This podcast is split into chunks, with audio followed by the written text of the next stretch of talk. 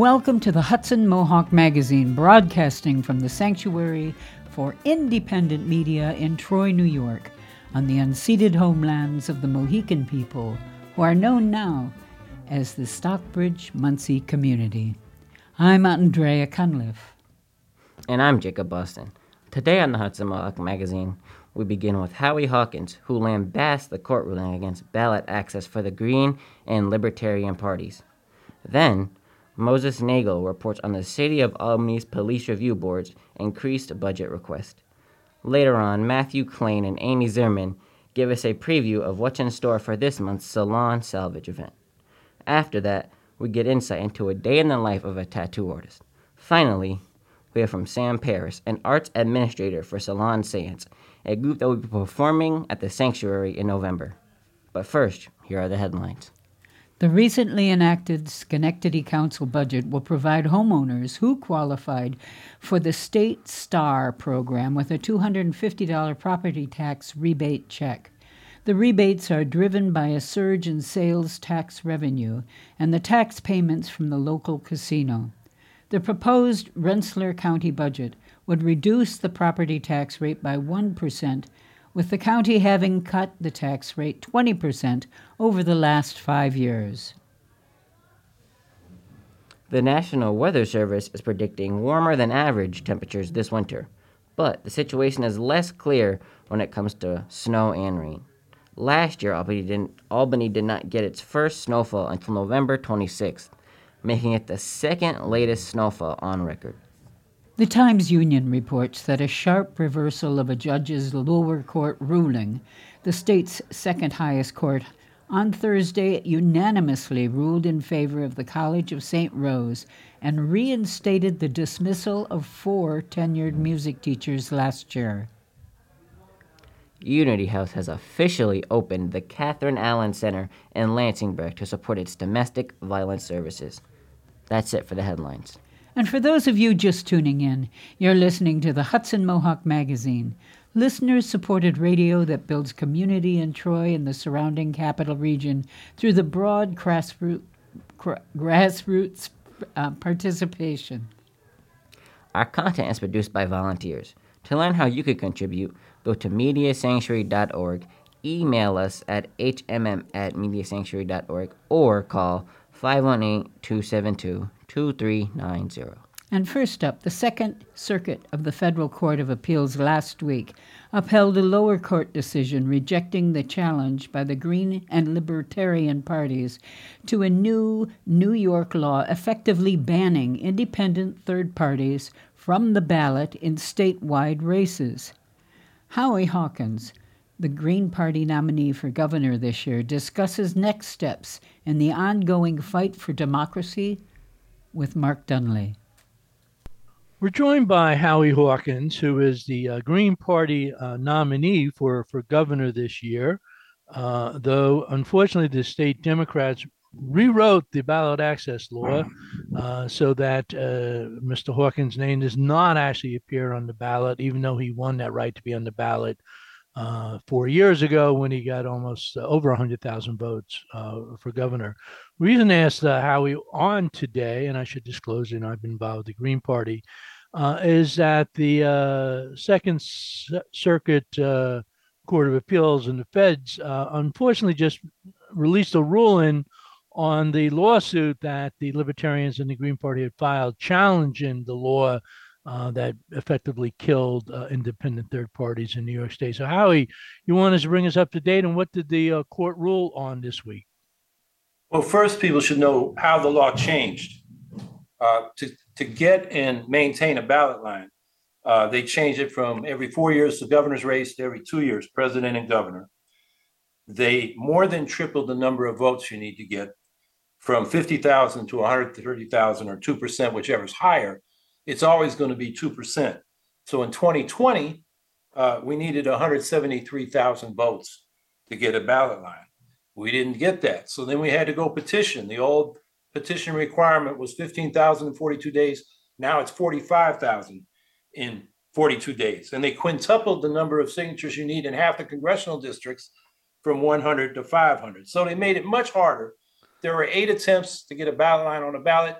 They all failed, including one by the Republicans, Lee Zeldin, their gubernatorial candidate, who got thrown off for photocopying 11,000 signatures, you know, on petition sheets and sprinkling them through his petition.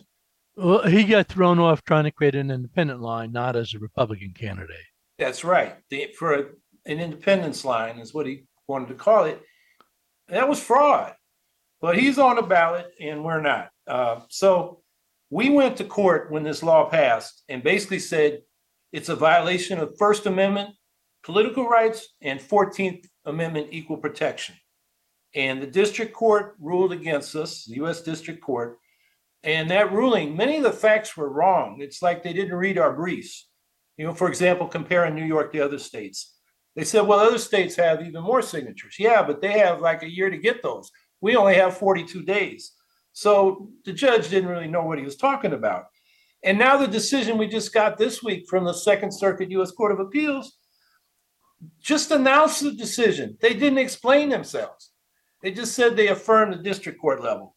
So, you know, the, the courts don't seem to be a place where we can get justice. Now, there did there was a court case recently, though, I believe in the state of Arkansas, where a federal court went in the opposite direction and and said that the uh, efforts uh, by that state to increase the number of signatures uh, for parties to get on the ballot was unconstitutional. So it seems like there's inconsistency among the federal judges. Oh, no doubt. I mean, I was the Green Party presidential candidate in 2020, and our ballot access cases, all the judges are hacks. They vote their party line. In this case, the Republicans voted to put us on, and the Democrats voted to put us off. In every court, in every election board, it's you know, it's not looking at the facts and the law. It's partisan, uh, judicial, you know, misbehavior. So yeah, it's hard to get justice in the courts. This is a democratic state. It's a democratic law. So our only option may be legislation, which, you know, we've got uh, ballot access across the country eased somewhat since about 1970. Um, and most of that has come from legislation, not litigation. And I've talked with uh, Democratic legislators, and I think we can find sponsors for that bill, and then we just got to campaign for it. You know, most of these people know uh, New York's ballot access requirements are off the chart. They're unjust, unjust, and uh, they're suppression of political debate. Well, I also remember a number of years ago. I don't know if it's changed, but you know, more than half of the uh, ballot uh, litigation in the United States uh, was taking place in New York, and, and usually it was, um, you know, efforts by the two corporate parties to throw, you know, insurgent or independent or third-party candidates off the ballot, because it's a lot easier to win an election if you knock off your opponents from the ballot. Yeah, they're they're ruthless. They they attack each other within parties. It's uh instead of letting the voters decide, they they they try to do it by you know technicalities and lawyers, and it's it's a shame. It's it's not serving the democracy. And now I assume the Libertarian and the Green Party, given the current makeup of the United States Supreme Court, is not going to be uh, uh, spending the resources to try to appeal to the United States Supreme Court. So where does the Greens, the Libertarians, go from here with respect to, uh, you know, the right of third parties to independent third parties? They do allow the fusion third parties as long as, say, the Working Families Party is willing to, you know, cross endorse the Democrat for governor or president, or the Conservative Party, you know, cross endorse a Republican for president or governor. They will remain on the ballot. But any party that says no to the two two corporate parties, the Democrats have said, you know, you're not allowed to exist in New York State. So how how are you going to proceed eh, with that at this point after this ruling? I understand Well, you're going to uh, run a write-in campaign for governor. Is that correct? Yeah, I'm running a write-in. If we get 150,000 or so votes, uh, we'll get a ballot line for two years, and that will help the Green Party. It's a tall order, but uh, we're doing the best we can. Uh, the plaintiffs in the case are the Green Party, Libertarian Party, the co-chairs of the Green Party, two of the Libertarian Party candidates. I'm not a plaintiff, but I know the lawyers and the plaintiffs are now looking at their options. They could ask for the full bench of the Second Circuit Court to review their case. They could go to the U.S. Supreme Court. They could take the case to the state courts, and I'll let them haggle that out. I think we'll do better with legislation, which is what I want to work on after the election. Um, as well as other things. We need a really inclusive democracy. You know, we, for third parties, you know, the spoiler problem is a problem. People think, well, we'll split the center left vote if we vote for the Greens. So, and then the Republicans get in. So we got to vote for the Democrat, even if we like the Greens better. Ranked choice voting. Yeah, I, I, I mean, I, have heard that recently this week. Uh, as you may know, the um, staff, state staff for the Climate Action Council is recommending that because uh, the Assembly refused to pass the one thing that the Climate Action Council had asked the legislature to do, which is to pass a building a restriction that no new gas hookups for new buildings after 2024. You know, they're trying to push it back now a year. And, you know, apparently a lot of the environmental groups are saying, oh, oh, oh, we can't stand up and protest this horrible decision, even though it's very bad for the climate, because it might help uh, people not vote for, you know, Governor Hochul and help Lee Zeldin. So we have to shut up until after the election about how poorly Hochul is doing on climate so that we don't uh, get Zeldin as uh, governor. Well, that's self-defeating, isn't it? Because they've just decided they're not going to demand what they want. They're they're afraid to get a worse person in there. The person in there, Hochul, won't do what they want to do anyway. We're the only candidates running on the Green Party ticket, myself and Gloria Mattera. If you want to write us in, you got to go down to the bottom of the gubernatorial column and write our names in that box, keep it within the lines of the box so it will count. And we're the only ones supporting that. So if you know environmentalists want to support uh, you know any gas hookups by 2024 instead of 2025 and a whole range of other climate legislation, vote for the Green Party. Your vote is your voice. Make yourself heard. Otherwise, you get lost in the sauce because you're supporting someone who doesn't support what you support. Well, we only have about a minute left. Now, New York City, you know, did recently enact ranked choice voting, but only in primaries, not in um, you know um, uh, general elections, and not in congressional races. There's a lot of concern recently that in the uh, congressional district number ten, uh, with a lot, a lot of liberals, they in fact elected the most conservative candidate. So in the last 50 seconds, where is ranked choice voting, proportional representation looking like in terms of legislature in New York? Yeah, that was a dirty trick down there in, in New York City. They only did it because the Democratic primary, that's all it really counts down there. They didn't extend it to the general election where the Greens would, could take advantage of it because that would have got rid of the spoiler problem. And then, as far as the state legislature goes, we want to have proportional ranked choice voting from multi member districts. So you get proportional representation. And by the way, you get rid of this gerrymandering problem because it doesn't matter where you draw the district lines when you have proportional representation of all the parties in proportion to the vote they get. We're out of so, time. You know, Howie, you get a website. Yes, Hawkins Mattera, one word, dot org for our gubernatorial campaign. Thank you very much, Howie Hawkins, Green Party nominate for governor. This is Mark Dunlea for the Hudson Mohawk Magazine. Hudson Mohawk Magazine has been following this story in the fight for more party representation on our ballots. Find more stories on this and other election content on our website. The City of Albany passed a new law in 2020 which gives extra investigative powers to the Community Police Review Board. However, the board still has only one paid staff member and shares legal counsel with the city and therefore with the police department. They're asked to investigate. Moses Nagel reports.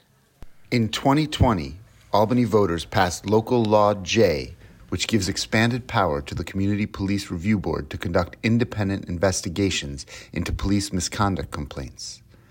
By law, the board is required to have an operating budget of at least 1% of the police budget. Mayor Kathy Sheehan's proposed budget of $600,000 provides that, but Due to the increased responsibility and based on other independent review boards around the country, the board is requesting 2.6 million, almost 5 times the mayor's proposal. Nairobi Vives, the president of the Community Police Review Board, made the case to the Albany Common Council Budget Committee on October 12th. To understand what we need, um, you need to understand what we do. And as you all know, this is a board that is made up of community members in service of our neighborhoods and police department, ensuring that the people who are sworn to protect and serve us have clear guidelines and expectations. Our responsibility expanded after the recent passage of Local Law J of 2020.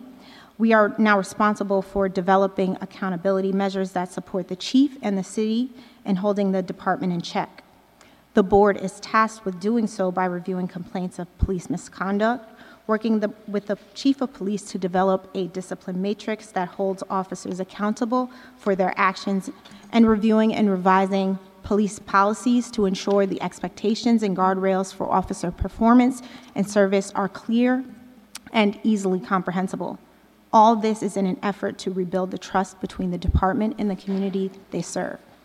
Improving the quality of policing improves public safety by elevating the performance of the department, facilitating and funding independent oversight intended to improve policing can be expected to prevent tragic and costly outcomes. An objective oversight process provides evidence based analyses such that no officer could or would be punished for performing their duties as expected by the chief and as required by the law. There is a cost to conducting professional, independent investigations. The CPRB does not have full time investigators currently, making it incumbent upon volunteers, part time support, and consultants to achieve our work. This budget request finally allows us to engage with impartial and professional investigators, being able to bring knowledge and expertise in house, allowing for the resolution of more cases in a shorter period of time. Constituents expressed more confidence in the complaint process and in the authority of the board, and as a result, we are receiving more complaints. The board received a total of 24 complaints last year, and so far this year, we have received 32 more complaints. This budget increase provides the board the ability to meet voter requirements, and we take this oversight responsibility very seriously. Their lives at stake, be it community members or police officers. We owe it to our constituents to do the job they asked us to do efficiently and effectively. I mentioned Local Law J previously, and I know we had a resounding support from yourselves and the voting public.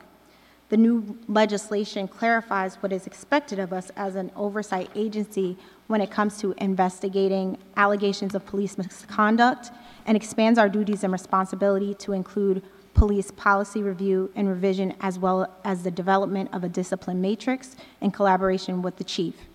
This iteration of Local Law J is a powerful start to civic engagement and fostering the trust between the department and the public, but it is a first step. The expanded mandate is a big part of why this board submitted the request for this increased budget.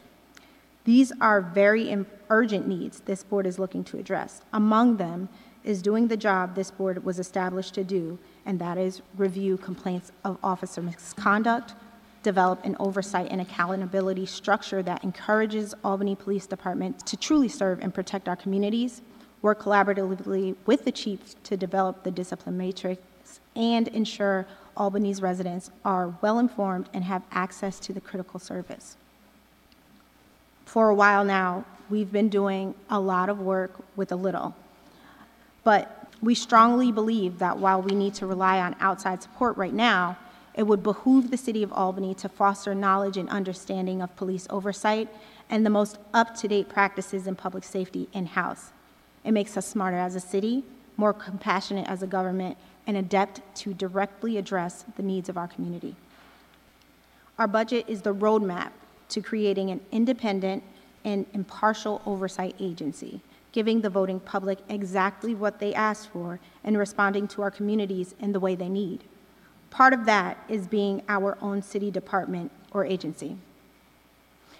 Working with seasoned consultants our primary objective is to establish this board as an independent investigative agency that provides the City of Albany with a fair and thorough accountability structure.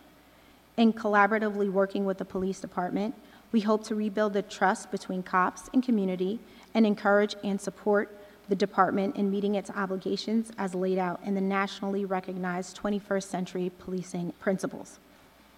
This CPRB is currently assigned only 1% of APD's budget, this is the minimum of what the law requires.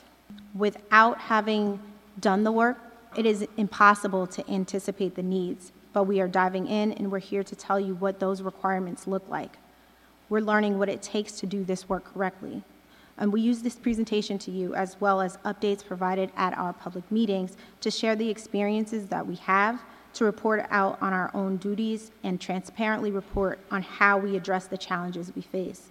Among them is responding to a voter-enhanced mandate that asks us to do more without having the adequate resources to do the work properly.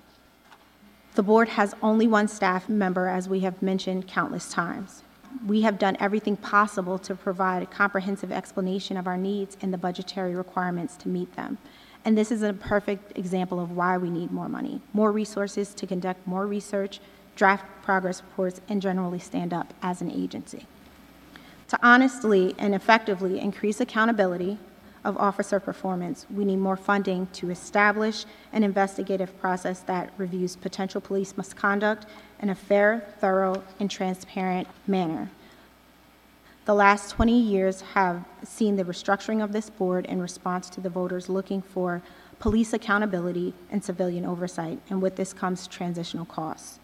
For example, the increased responsibility of subpoena power and impartially reviewing complaints requires a considerably different operating model and resources to safeguard independence and guarantee efficacy. It's what our voting constituents repeatedly and resoundingly ask for to meet our public safety concerns. And in this next slide, we just have a proposal for additional staffing. You'll see here we have a senior investigator and two uh, subordinate investigators that will work with them in addition to an executive director and support staff.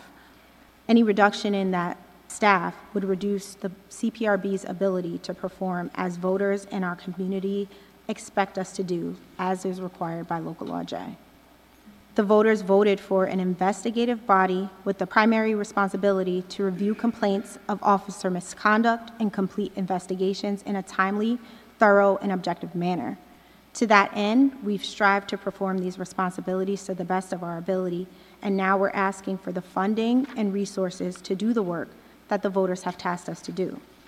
The money we're requesting is urgently needed to hire impartial investigators, to augment the board's back office, currently supported by only one person, to integrate, share database, and acquire the technology that allows us to collaborate with the police department ensuring members of the public have direct access to us.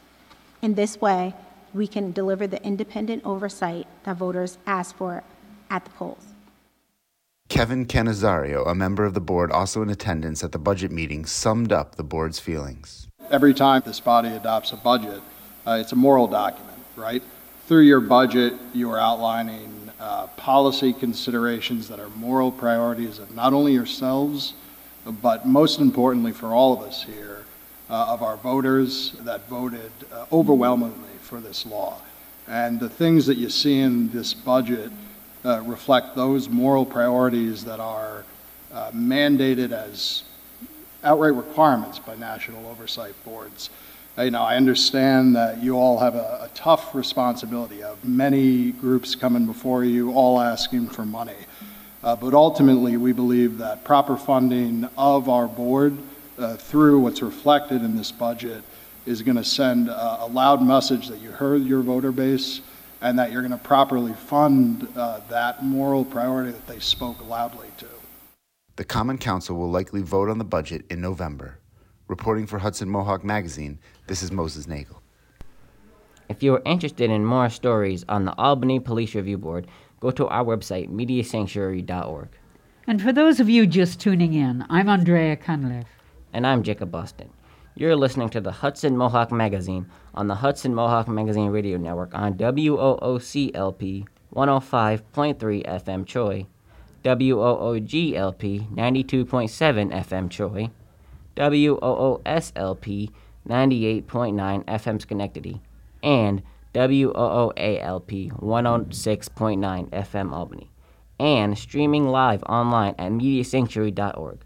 This program comes from the Sanctuary for Independent Media in Troy, New York. And if you like what you hear, you can support this program by telling a friend.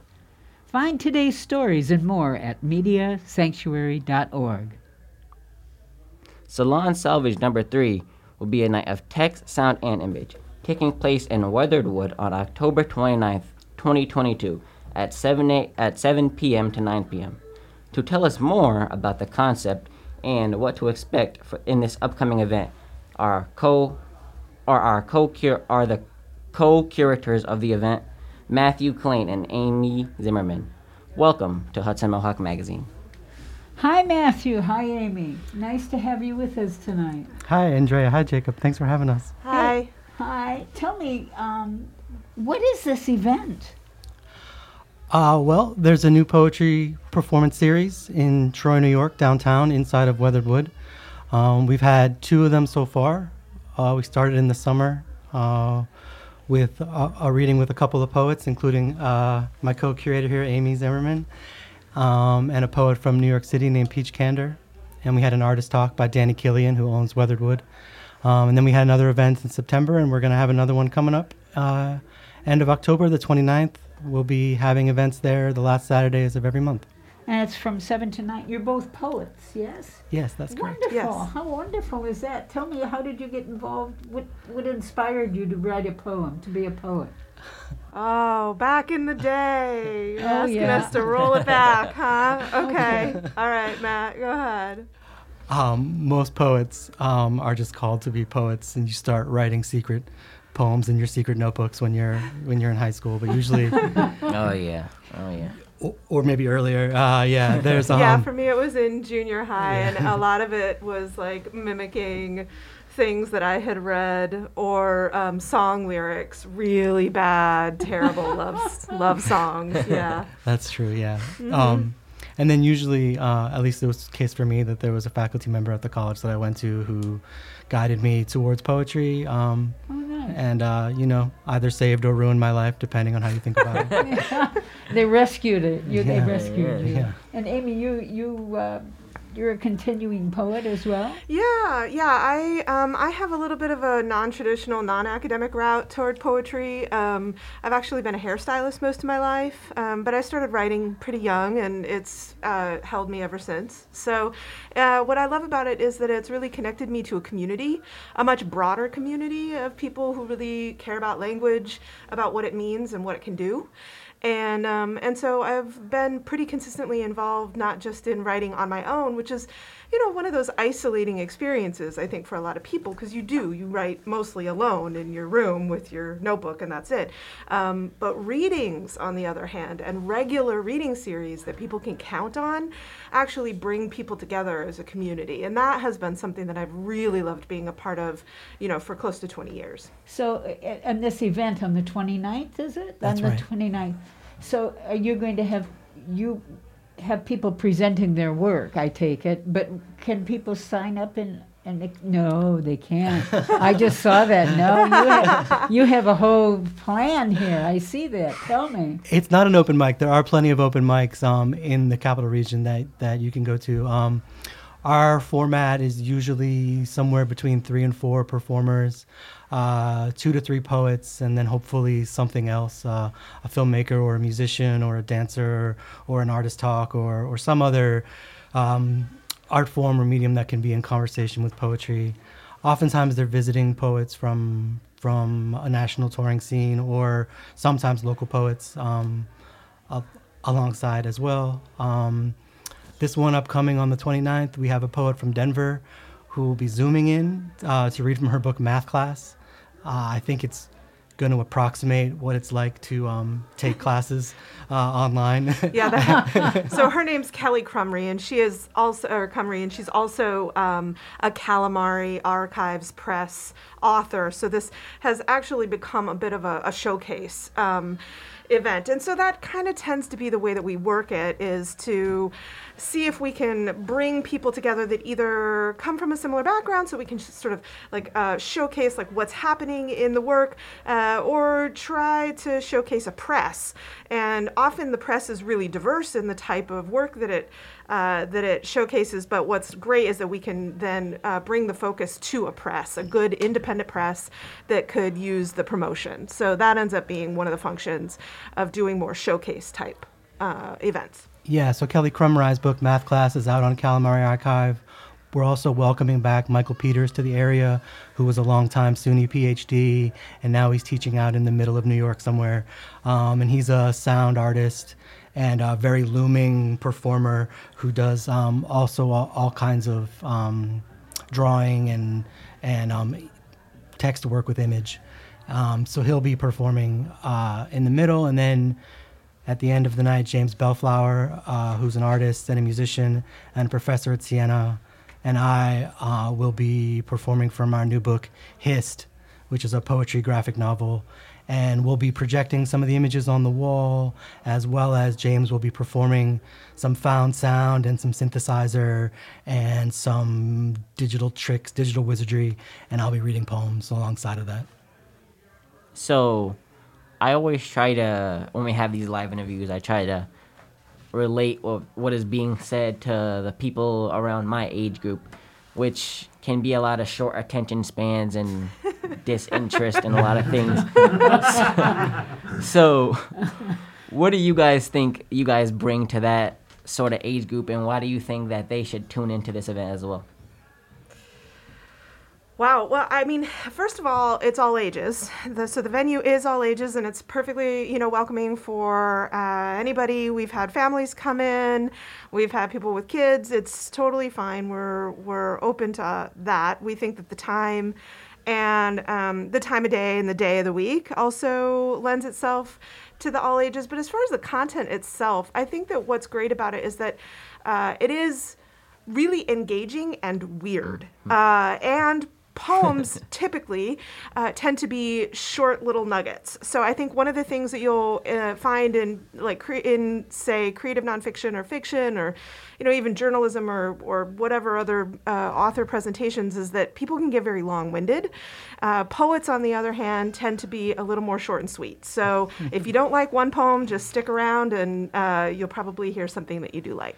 Mm-hmm also shout out. Experiment. Oh, sorry, darling. What were you going to say? I just quickly wanted to shout out the owner of Weathered Wood, Danny Killian's. Uh, his child Riley has been at both of our events. He's in high school and has thoroughly enjoyed them, and uh, is coming back. Hopefully, we'll bring friends. And so Weathered Wood is just on Second. Yeah, Second. yeah, it's downtown. So it's a, it's in a shop, no? Yeah, uh, he also has some art studios in there, including Oh, I I, have an art studio in there, Oh. and uh, we clear it out and we put out some chairs and uh, we rock some poetry. And your in your your art studio is more than poetry then. I do collage work as as well. That's what and I this work book on in you there. showed me, which is some of the images that you'll be showing on the 29th. That's right. There's amazing images. Are those yours? Uh, those are my co uh, my collaborator James's. Um, Uh-huh. He took images that we found in an odd volume of Fenimore Cooper, um, and he put them through an app called Decimate, which uh, very slowly but thoroughly digitally destroys images. Wow. Now I understand you might have a, a surprise poem for us. Is that right, Amy? Are Oh. you going to do a little poem? Oh goodness gracious! Uh, yes, I Oh, mean, is come this? on, be brave. Are we? can do it. okay, so um, so this one is called Roden Crater, um, after the um, famous James Turrell. Whatever the tell says about you, it says about us all. A partial cylinder of light in the desert is not heaven, but it is closer than even a charitable donation. Not burning a forest does not get you in. Waiting for the wilt to unwilt is like this man building for 40 years his strip his landing strip for aliens. Right now, bare branches have the eggs of all new leaves inside them. Thinking hard about great art has punitive effects. It makes sense, desiring to enter stro- strobe as grief display. My only wish is to see this cylinder before I die. A simple thing to lie so easily. That's wonderful. Thanks, Amy. That was Thank you. life changing. Oh, nice.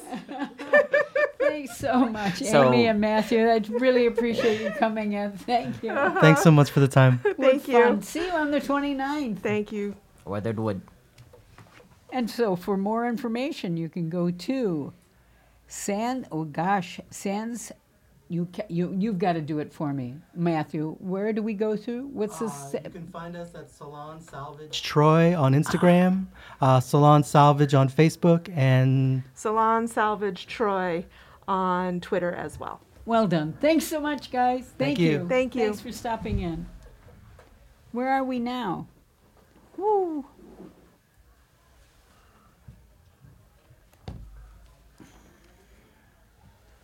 The first tattoo that Crystal from Sans Sushi Tattoo Sauchi Soshi Tattoo ever saw was a tribal scorpion done in green, black, and orange. It was done on her uncle's left arm. He got it as a memorial for her fa- for her father. For her 10 year he got it as a memorial for her father. For her 10-year-old mind, his tattoo was the greatest way to honor someone you loved and ever since she's been fascinated with tattoos. My name is Crystal Ingram, and I'm from Round Lake, New York. And I run a tattoo shop. What makes you become a tattoo artist? Was that your dream when you were a little kid? It was, but my parents really didn't didn't want me to because it really didn't seem like a safe career choice. Tattooing didn't really seem like a like a job that a girl should do. And uh, the tattoo industry used to be full of really shady kind of characters, and my parents really didn't want me didn't want me involved in the wrong crowd. So you became a professional troublemaker and made them see the value of becoming a tattoo That's artist, true. right? I guess I am. I guess I am a professional troublemaker. My mom would definitely describe me as that. That's a good way to put it. Yeah. Can you take us back to your first tattoo? Oh, my first tattoo? The one I received or the one that I gave? Actually, let's go back to the one that you received. Okay, the first tattoo I got was done on Lark Tattoo.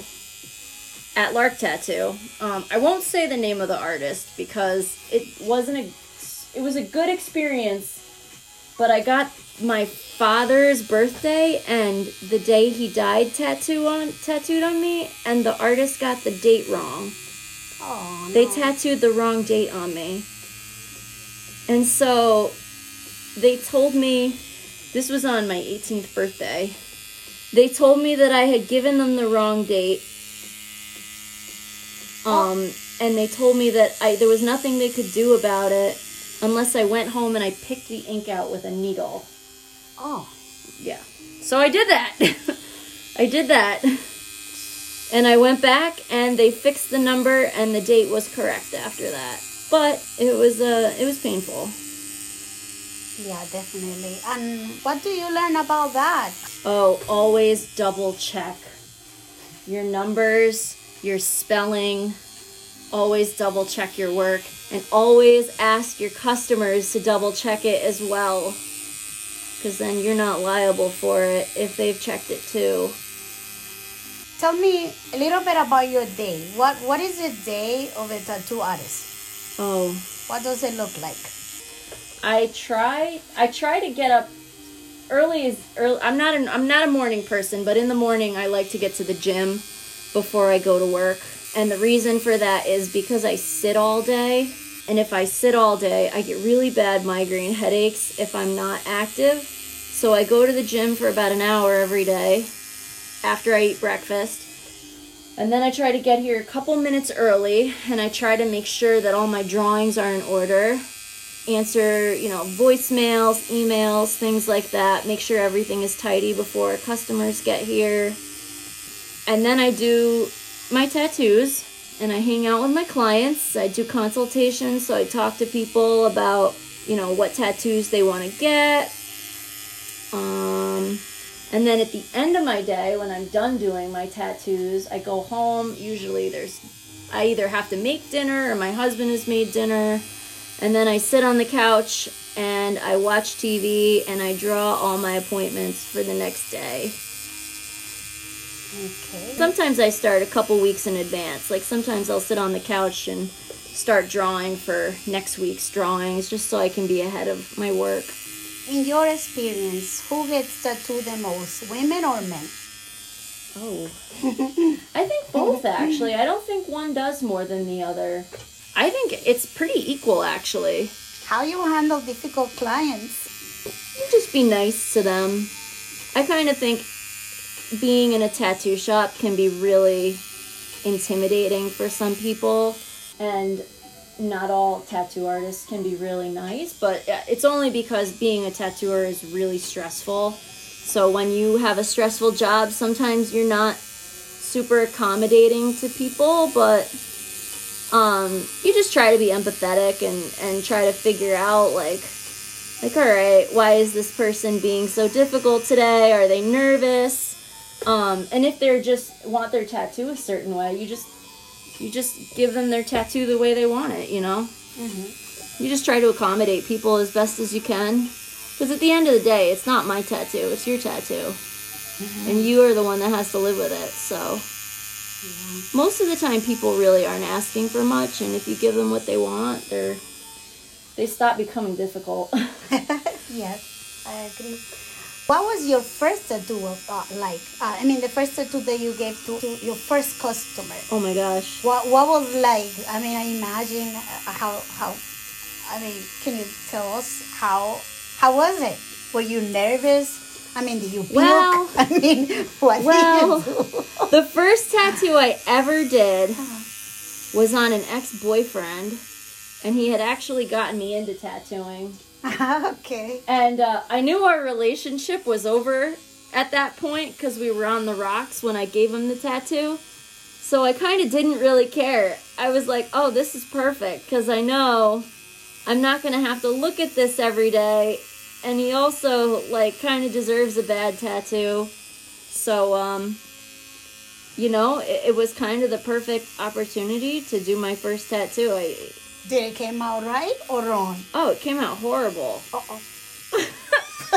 but it's okay because it was my first. It was horrible. It bled so much the whole thing fell out later. It was just one giant scab. It was terrible. But he deserved it. It's fine. He knows it too. If he heard this he wouldn't he would laugh mm-hmm. What will you say is the most rewarding aspects of being a tattoo artist for you specifically? I honestly think it is the people that I get to meet. I meet a lot of really cool people, um, and I get to kind of give them something. And I never sit here and stay silent the whole time. Like every person that gets tattooed, I learn something about them, and I just think that's really cool. I think that's really kind of broadened my worldview and I think it's just been good for me as a person. So that's my favorite thing about tattooing is is the humanity in it. Some sort of therapy, I see. I mean, many tattoos have history, story, or I mean, something in it, and and they have a little bit of you in their body because Yeah. you still you you are the artist. Yeah. Yeah, I would say that's that's pretty accurate. And what will you tell a person that will be in that position that Crystal was, that parents did not see the value of that dream of being a tattoo artist? What will you tell a person that maybe is struggling to be a massage therapist? You know, one of those careers that not Yeah. everybody views as, oh, that's the best that you can do. Instead, go to college. What will Yeah. you tell that person? Well, I did go to college, but when I was done doing all the things that my parents wanted me to do, at the end of the day, I was like, you know what? I'm an adult and my career path is my responsibility, not my parents' responsibility. I just had this conversation with someone the other day about going out and doing their own thing with with hair, and I think you have to follow your gut.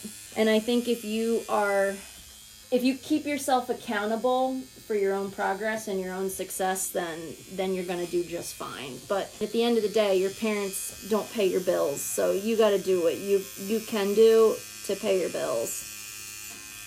And you have to like what you do because you have to do it every day. Exactly. And would you say this feels like work or is this your passion? i would definitely say there are days where it feels like work. I mean work is work. I I think there's value in hard work. I would say I enjoy working, so there there's that. There's the trade off. You you can like what you do and it can still be work, but I'm I am proud of the work that I do. And if anybody would like to have a tattoo, where can they find you? I am at Sanssouci Tattoo at Exit 11 in Round Lake, New York. And do you have um, social media that people I do. can find Yeah, you? we are on Instagram at Sanssouci Tattoo, or you can find my personal page at K Ingram Tattoo. We also have a Facebook and a website, and it's sanssoucitattoo.com. Why the name Sanssouci? So that's a good question. Sans souci means without cares in French. Um, and so I wanted the name of the shop to be something that was historical. And the Sans Souci Hotel and Resort was on Front Street in Ballston Spa. And so I wanted it to be something that, you know, had a local connection to the area, but also I, I kind of felt like Sans Souci was a nod to kind of the carefree attitudes that have defined tattooing throughout history. You know, the freak shows and the side shows and biker culture and all of those things that, you know, that are anti society. So I kind of felt like it was a cute way of of making a reference to all those things. Good call. Definitely. Yeah, you like it? I love it. Is there anything else that you would like to tell our listeners?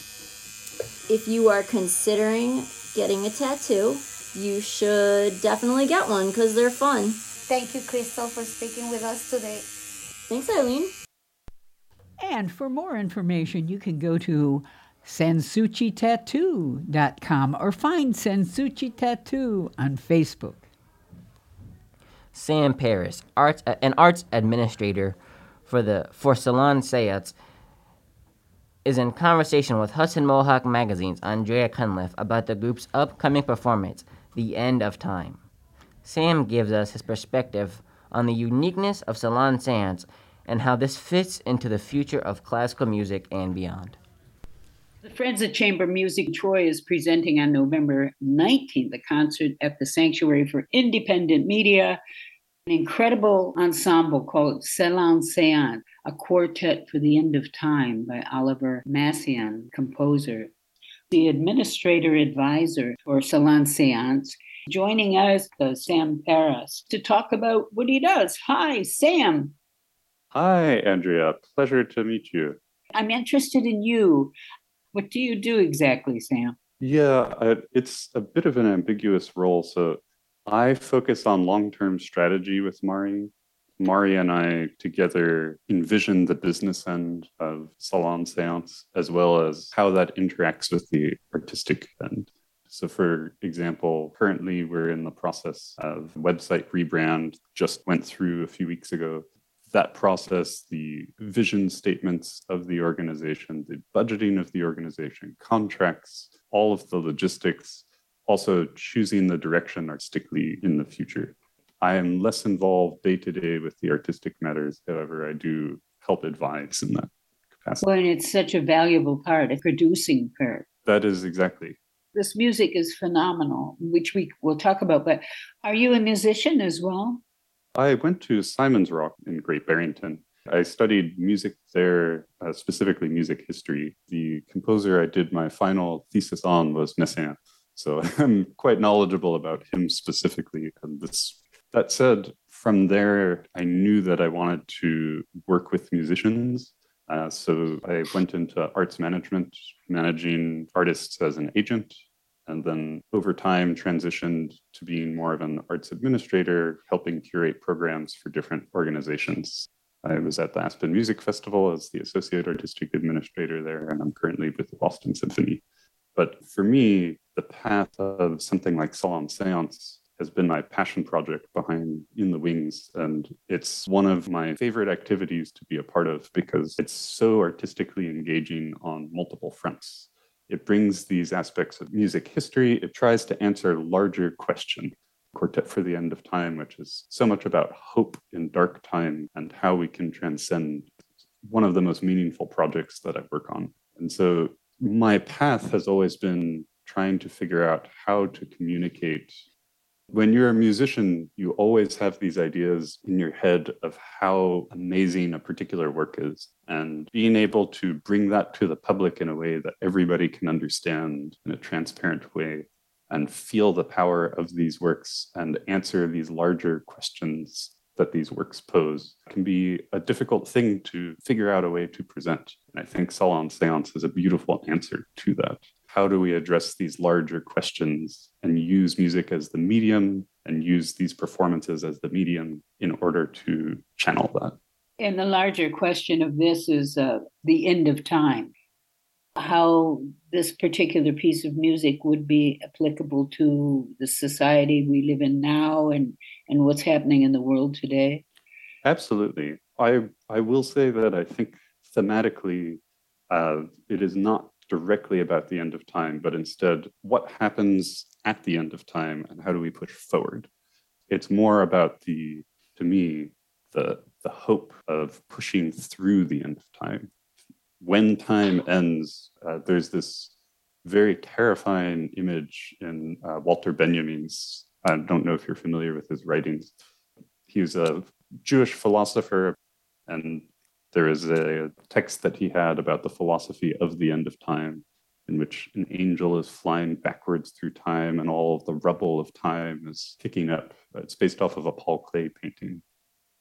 That image to me is very dark, but I think what Messiaen's work is about is instead of something like that, instead of COVID, instead of being frozen in time, how do we move past that? Here is someone who is in a prison camp and was looking for hope and found something to cling onto. And so, to answer your question, I think it's addressing this fundamental question now of how do we move through and how do we use hope and how do we rise above instead of necessarily about that end of time itself. So the music interprets that in the way it's it's presented, the way it's made, the way it's it's created. That that's what the purpose of of this piece is. Well, I think it's like a series, isn't it? A series of it's pieces? a it's a it's a series of tableaus. Each movement is a different tableau, and it directly corresponds to the final book in the Bible because Messiaen was deeply religious, and so to him, when you hear the final movement, which is just for violin and piano, it's the violin rising into this beautiful, transcending moment out of the depths. And so the entire work is structured around pushing you towards that. And through end of time, yes, and through all of these very dark representations, but ultimately it ends with this singing moment. It's really moving, but not depressing. I think it does to some extent the end of time and then moves past that into the final movement. That's just my own interpretation, though. It's going to be interesting to find all these external influences besides my experiencing it personally. The fact that you helped develop this or you were part of the evolution of this piece with the Salon Seance, a seance. It's a form of ritual. To me, the idea of a seance is a very specific ritual searching for answers to questions. When you think of what a seance comprises of, that is exactly what you are moving towards. And so, uh, salon seance is another way of doing that. When you go to a concert, you feel like you're part of a community. But this seems to branch into something even more tangible, more tactile, um, from what I understand. Can you clarify any of that for me? Absolutely. Uh, why don't I I, we we like for audience members to not necessarily know about the production they're walking into um, because it enhances the experience we found. So I'll talk about a past production instead. Every iteration that we do, we do very differently, which is part of the purpose because we're answering different questions depending on who the composer is, and we're trying out different styles. So with Benjamin Britten, for example, uh, who you may or may not know, he he had this very tumultuous relationship, friendship with the poet W.E. Auden. And so the Britten set featured works that were contemporaneous with their friendship and also with World War II. It was about Britten's personal war with Auden And so we incorporated some theatrical elements through spoken word and set some texts to some of his works while not creating a song, creating a story with some of his music. Now, that again, for each set, we do something very, very different. So, what you will see for Messiaen is not that. We try to treat each work and each world and each question in its own way to engage the audience in an extra musical way and instead engage in a ritual. So we're, we're trying to create something that's not music specifically, even though it's based in music, but instead about a question and about how do we move through the world. So the Messiaen program will focus on that transcending and hopefulness. It's wonderful. Is is there something I haven't asked you that you think is important for us to know? I would just think the important thing with a project like Salon Seance, and there are other projects out there of a similar vein, uh, but nothing quite like Salon Seance. By a similar vein, I mean in different mediums that aren't music related.